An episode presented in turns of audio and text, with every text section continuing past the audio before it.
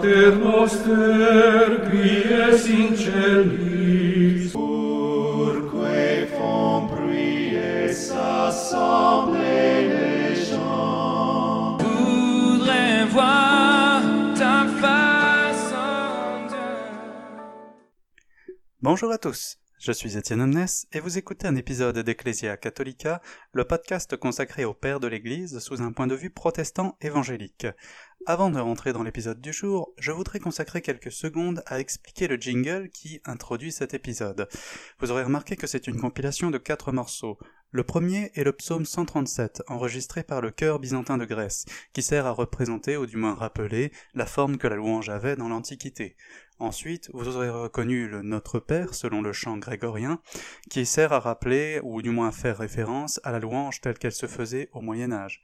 Ensuite, vous aurez la psaume 2 du psautier de Genève. Vous remarquerez d'ailleurs la continuité entre la façon de chanter la louange euh, du temps de la Réforme et celle du Moyen Âge. Et puis enfin, vous aurez reconnu Dan Luiten, Conduis-moi pour la louange contemporaine. Le but, à travers ce, jingle et cette petite compilation, c'est justement de souligner la continuité de l'action de l'Esprit dans la louange, la continuité de l'adoration tout au long de l'histoire de l'Église. Et justement, parlons maintenant de l'histoire de l'Église. Comme premier épisode, j'avais à cœur de vous parler aujourd'hui de la relation entre la première Église et les Juifs. J'ai eu l'occasion, il y a quelques mois, de lire une dissertation de doctorat de S. Mark Welt sur le sujet, portant sur les attitudes chrétiennes vis-à-vis des Juifs, des apôtres jusqu'à Constantin. Vous avez le lien dans l'article. Ce que je m'apprête à vous présenter est une vulgarisation de ce document. Si je demande à la plupart des chrétiens actuels qu'est-ce qu'enseignaient les pères de l'Église sur les relations entre l'Église et Israël, il y a de très grandes chances que l'on me réponde la théologie du remplacement. Ainsi donc, ces antisémites de pères de l'Église ont enseigné qu'Israël s'était fini et que l'Église était une toute nouvelle alliance qui remplaçait le peuple d'Israël. Nous verrons d'ici à la fin de cet épisode que c'est complètement faux, du moins jusqu'à Constantin et plus particulièrement Eusèbe de Césarée, qui sera le premier à faire rentrer dans le christianisme un antisémitisme spécifiquement chrétien, qui restera à partir de là. Nous allons voir cependant qu'avant que les chrétiens ne prennent le pouvoir, les relations entre juifs et chrétiens sont beaucoup plus compliquées que amis-ennemis. En guise de résumé, il apparaît en gros que les chrétiens n'avaient aucun sentiment antisémite jusqu'au IIIe siècle, même si des frustrations tenaces se sont installées entre-temps. Ils n'enseignaient rien d'autre que Romains 11 et ce que Jésus lui-même disait dans les évangiles au sujet des Juifs, c'est-à-dire qu'ils étaient un peuple rebelle, mais que la nouvelle alliance était bel et bien pour eux en premier, et qu'il n'y avait rien de plus juif que Jésus. Mais à partir du IIIe siècle, il y a eu une confrontation religieuse entre juifs et chrétiens d'une intensité sans précédent, et qui a amené chacun à se radicaliser dans son propre couloir. L'Église a été de plus en plus ouverte aux nations, les juifs de plus en plus repliés sur eux-mêmes, L'arrivée de Constantin au pouvoir a scellé les relations.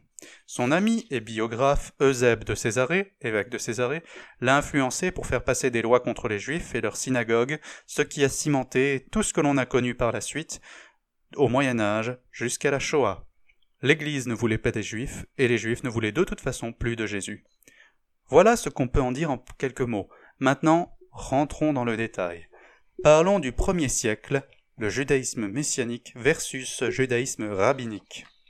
Au premier siècle, les juifs chrétiens n'ont tout simplement pas percé en Judée. Mais ailleurs dans l'Empire romain, c'est une autre histoire.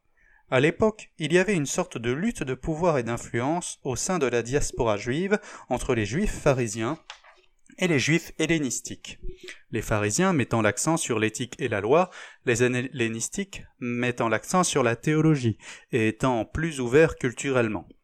Les chrétiens ont débarqué dans cette lutte et ont vite mis les hellénistiques hors du tableau en les convertissant à vitesse grand V.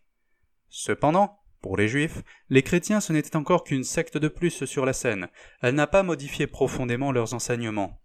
L'étude du Talmud, écrit à cette époque, montre que, montre que l'attention doctrinale n'était pas du tout portée sur les questions amenées par les chrétiens. En revanche, après le siège de Jérusalem, les pharisiens réunis à Yabné ont fait passer un ajout très important à la liturgie juive. Dans l'ordre du culte des synagogues, il fallait désormais prononcer comme prière que les chrétiens et les minimes, juifs chrétiens, soient détruits. Imagine être un juif messianique à cette époque. tu ne peux tout simplement plus faire le Shabbat avec tes frères en bonne conscience. Du côté des chrétiens, en revanche, eh bien, il suffit de lire les pères apostoliques. Ils mettaient beaucoup de soin à se couler dans le moule juif, à se conformer au culte juif, et à se démarquer autant que possible des païens.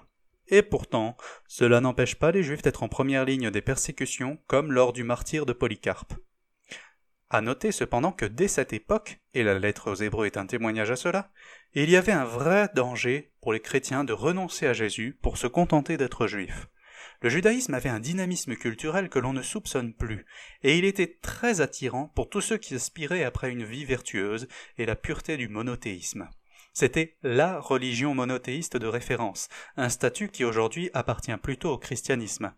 De plus, être juif c'était un, un, comment dire, était protégé par le droit romain, alors que les chrétiens étaient persécutés. Tout cela faisait que pour les pasteurs et les enseignants de l'époque, il y avait tout de même un danger existentiel ressenti par l'Église vis-à-vis des Juifs. Non seulement les Juifs étaient en première ligne de toutes les émeutes, mais il y avait régulièrement des frères et sœurs qui finalement préféraient se faire circoncire plutôt que continuer à suivre Jésus. Cela a motivé la rédaction de traités au deuxième siècle, comme les dialogues contre Tryphon de Justin Martyr, ou d'autres plus polémiques comme contre les Juifs de Tertullien. Et parlons donc du deuxième siècle, où les chrétiens s'affirment face aux Juifs. Au deuxième siècle, entre l'an 100 et 200, la situation n'évolue guère. Les chrétiens prennent du poids dans l'Empire romain, mais ils ne sont pas les seuls à prêcher le Dieu d'Israël. En effet, les études des doctrines juives de l'époque montrent que le judaïsme pharisien était très ouvert aux prosélytes, c'est-à-dire aux juifs convertis, les païens qui deviennent juifs. Et il y avait des vrais missionnaires juifs qui prêchaient la loi de Moïse et les traditions pharisiennes comme les chrétiens prêchaient les évangiles et les apôtres. Euh, je vous rappelle d'ailleurs que Jésus en porte témoignage lorsqu'il dit Vous êtes prêts à parcourir ciel et terre pour en faire un prosélyte, et quand vous le convertissez, vous le rendez deux fois pire que vous. Donc vraiment, il y avait un mouvement missionnaire à l'époque. Et donc, euh, vous trouvez dans le Midrash une phrase de cette époque. Heureux les prosélytes, c'est-à-dire les convertis au judaïsme, car l'écriture tout le temps les compare à Israël. Fin de citation. Comme vous le voyez, les juifs rabbiniques ont non seulement une vision très positive des païens convertis au judaïsme, des prosélytes, mais cherchent à gagner des convertis par-dessus. Mark Welt rapporte Feldman note la grande capacité d'attraction que représente le judaïsme et il l'explique de plusieurs façons. Son antiquité, sa loi révérée, une ouverture religieuse générale, la réalité des mariages mixtes entre juifs et non-juifs, sa réputation pour la sagesse et ses manifestations populaires autour de la magie, de l'interprétation des rêves, de la superstition, les potentiels gains économiques, la peur de la persécution chrétienne et l'esclavage judaïque. La destruction de Jérusalem en l'an 70 et surtout la seconde guerre juive en l'an 135 amènent le triomphe des pharisiens au sein du judaïsme. Du temps de Jésus, ils étaient juste une façon d'être juifs parmi d'autres. Mais après les destructions opérées par Titus et Adrien, les Sadducéens, les Esséniens, les innombrables sectes et divisions du judaïsme sont réduites en deux camps. D'un côté, les juifs messianiques, les chrétiens, et de l'autre, les juifs rabbiniques. En effet, les pharisiens ont l'avantage que leur doctrine ne dépend ni du temple, ni de la situation politique d'Israël pour, pour exister. Il suffit simplement de se centrer sur la loi et la tradition rabbinique, qui est, pour ainsi dire, transportable partout, et que l'on peut proposer à tous les païens. D'où cette énergie missionnaire naissante qui est comme soudainement libérée par la deuxième guerre juive. Du côté des chrétiens, on retrouve plus ou moins la situation du premier siècle. Loyauté à leur héritage juif, ils vont même jusqu'à défendre le judaïsme en même temps que le christianisme face aux critiques païennes, comme Origine, oh, pardon, Origène face à Celsus. Les théologiens chrétiens consultent volontiers les commentaires rabbiniques, et on voit même Origène apprendre l'hébreu auprès des rabbins d'Alexandrie. Pour un exemple de ces interactions, il y a une lettre qui s'appelle la lettre à Africanus, qui vous donnera une idée des relations qui pouvaient exister entre juifs et chrétiens. Par ailleurs, de tous les pères de l'Église, on remarquera que c'est ceux qui ont l'opinion la plus positive des Juifs, ce sont les pères qui vivent à Alexandrie, notamment Clément d'Alexandrie et Origène. Côté critique, ils se plaignent de la fermeture des Juifs quant au Messie, et leur accrochage obstiné aux traditions pharisiennes, qui sont devenues obsolètes depuis la mort de Christ.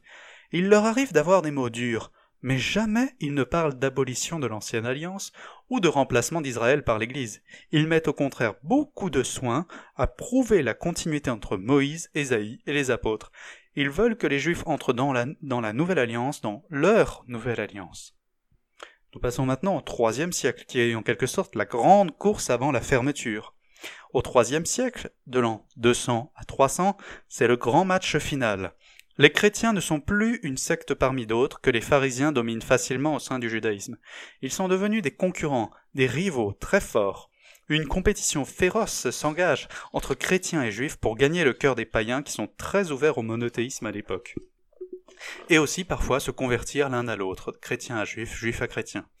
Le mouvement missionnaire pharisien que j'ai détaillé plus haut prend toute son envergure et vise aussi bien les païens que les chrétiens. Côté juif, ils ont pour avantage, comme on l'a déjà dit, d'être reconnus comme plus anciens, ils bénéficient le statut de religion connue qui leur euh, épargne les persécutions, et depuis la deuxième guerre juive en 135, leur religion s'est débarrassée de tout nationalisme judéen, et ça rend leur message plus facile à être accepté pour un homme des nations. Côté des avantages, ils prêchent l'obéissance aux traditions pharisaïques, la cache-route, les puretés rituelles, ce qui attire moins de païens que le message chrétien, et ils sont plus éloignés culturellement. Côté chrétien, ils ont pour avantage d'être culturellement plus proches des païens et de labourer le sol depuis plus longtemps que les juifs. Surtout, leur principal avantage, ne pas prêcher l'obéissance à la loi tout entière, prescriptions rituelles comprises. On peut adorer le Dieu d'Israël sans la cache-route. Côté des avantages, ils sont persécutés par les autorités, déchirés et menacés par les hérésies, et de manière générale, oppressés de toutes parts, ce qui les désorganise. L'étude de la littérature juive de l'époque montre que enfin les juifs prennent en compte l'existence des chrétiens. C'est le grand choc des apologètes chrétiens contre les apologètes juifs, les défenseurs si vous préférez. Voici une petite liste de ce qui caractérise les, excusez-moi, les juifs à cette époque. Ils modifient leur concept du Messie pour qu'il ressemble moins à Jésus, au point de dire aujourd'hui que le Messie ce n'est pas du tout une personne qu'il faut attendre, mais une sorte d'état de l'humanité dans le futur.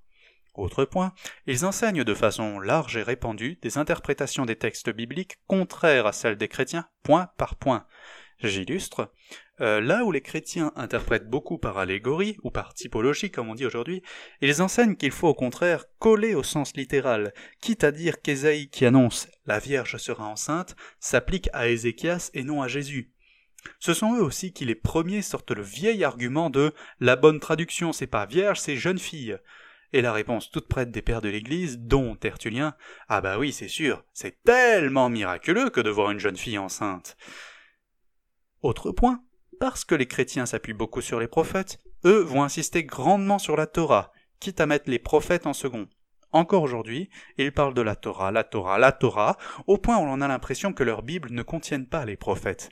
Et nous, de notre côté, nous aimons bien les livres d'histoire et adorons les prophéties, mais nous prêchons très peu le Lévitique. Autre point, ils vont même jusqu'à faire de nouvelles traductions de la Bible en grec par Aquila, un peu comme les témoins de Jéhovah. Pourquoi? Parce qu'ils accusent les chrétiens d'avoir trafiqué la traduction des Septante, qui circulait 300 ans avant Jésus. Et ça n'empêche pas les chrétiens, comme Origène, d'aller la consulter et d'en profiter pour améliorer leur propre traduction. Autre point, plus que jamais, on enseigne qu'il ne faut ni écouter ni être en contact avec les minimes, et on insiste sur la loi comme moyen de plaire à Dieu à force d'insister sur la loi comme euh, sur leur tradition propre contre les chrétiens, ils finissent par accueillir les juifs convertis avec moins d'ouverture qu'avant, et ils se replient davantage sur eux-mêmes.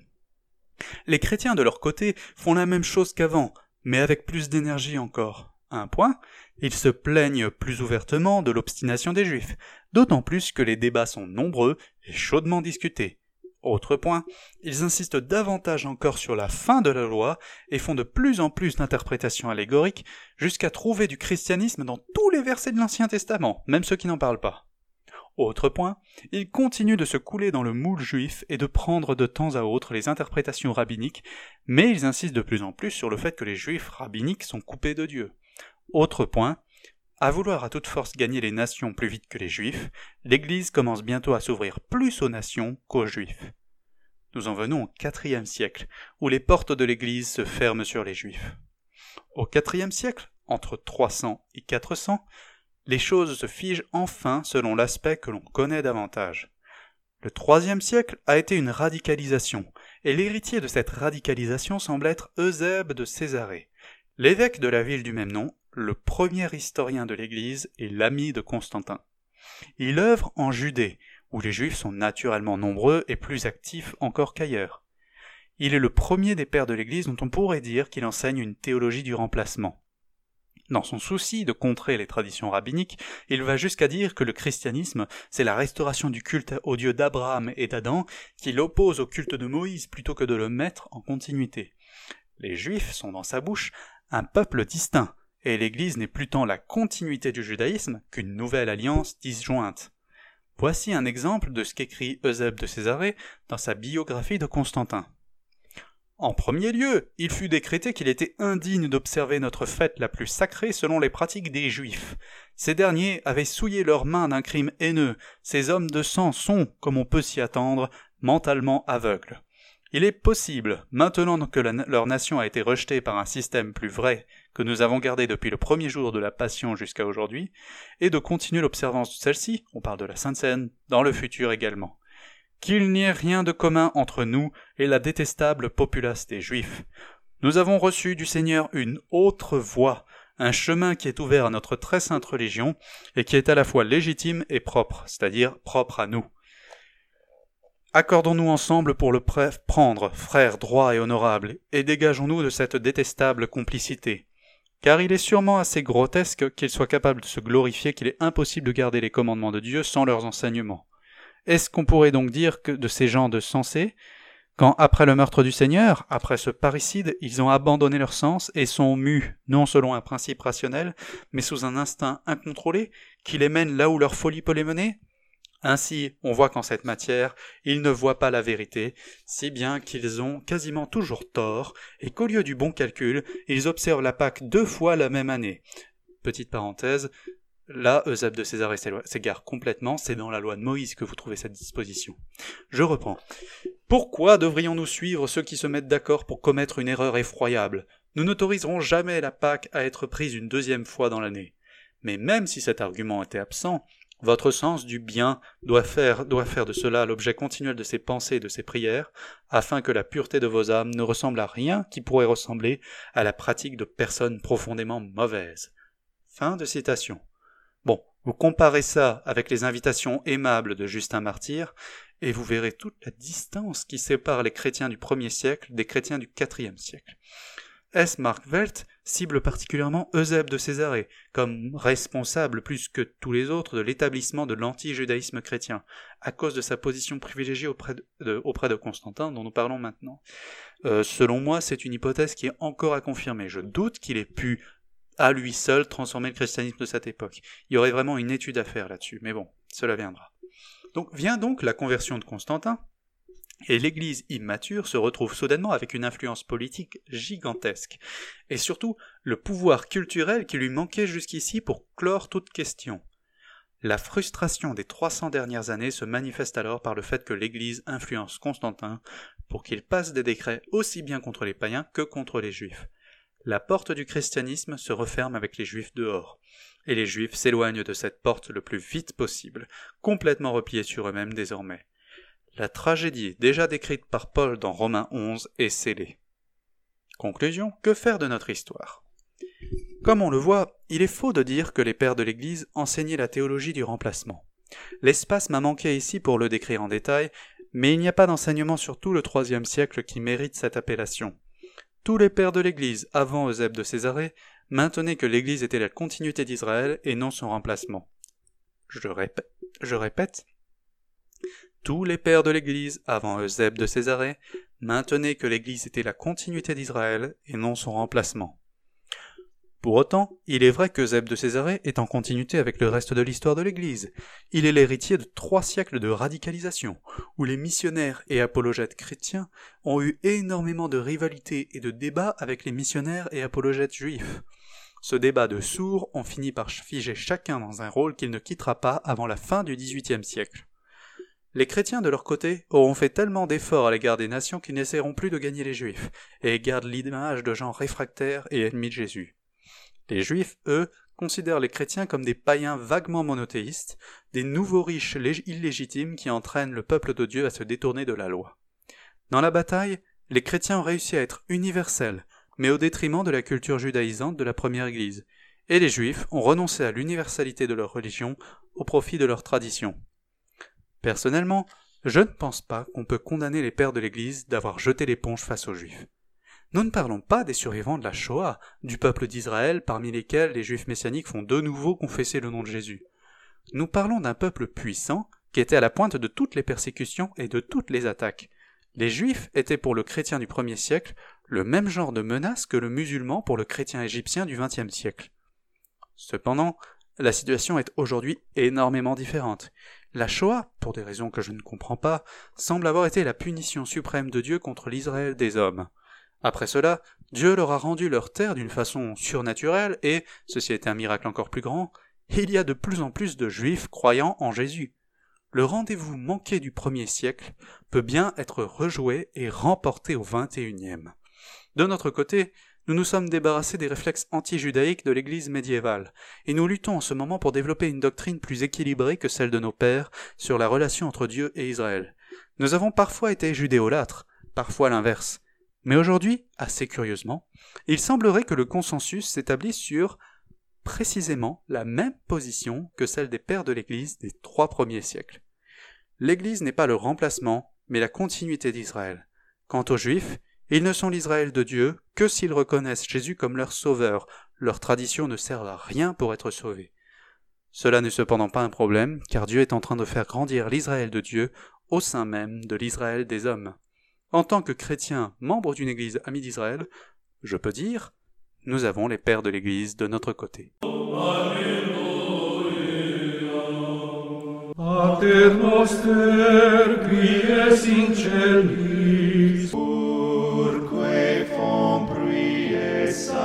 song.